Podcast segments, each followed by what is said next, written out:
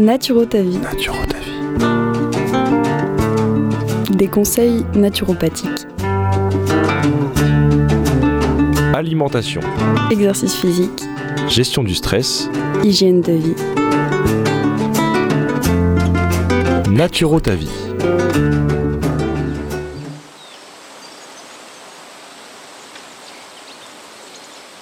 Bonjour, moi c'est Vincent Bras, je suis naturopathe à Marseille et je voudrais partager avec vous quelques notions et astuces de naturopathie.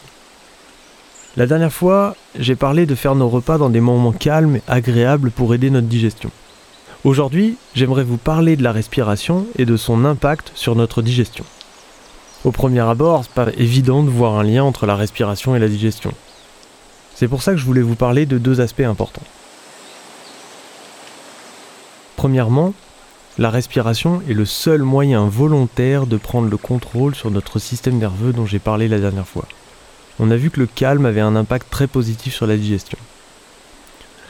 L'inspiration active la branche sympathique du système nerveux qu'on pourrait appeler l'accélérateur et l'expiration active la branche parasympathique qui est le frein, le calme. Un bon moyen pour activer ce calme avant le repas est de faire quelques respirations en se concentrant sur son expiration pour qu'elle soit longue et dans un relâchement. Deuxièmement, parce que le diaphragme, ce grand muscle horizontal en dessous des poumons qui crée la respiration en se contractant, monte et descend pendant la respiration. Ce mouvement d'environ 7 cm, voire bien plus pendant des respirations forcées, vient masser les viscères toute la journée.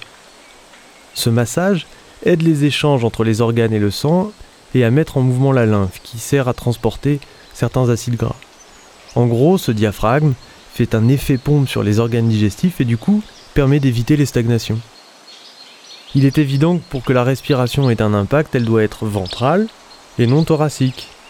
Beaucoup de personnes ne respirent pas avec leur ventre, mais sont bloquées dans une respiration thoracique qui n'est pas une respiration normale au quotidien.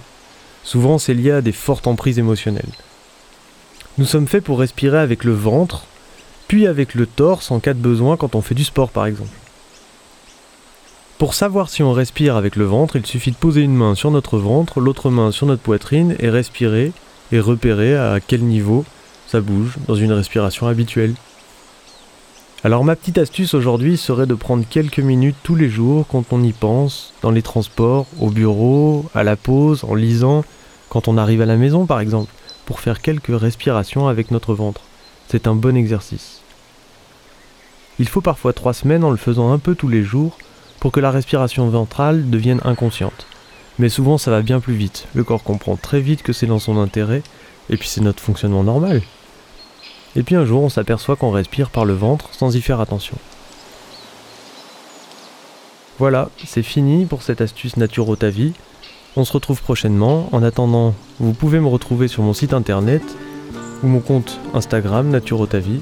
Merci à tous. À bientôt. Alimentation. Exercice physique. Gestion du stress. Hygiène de vie. Des conseils naturopathiques. Naturo ta vie.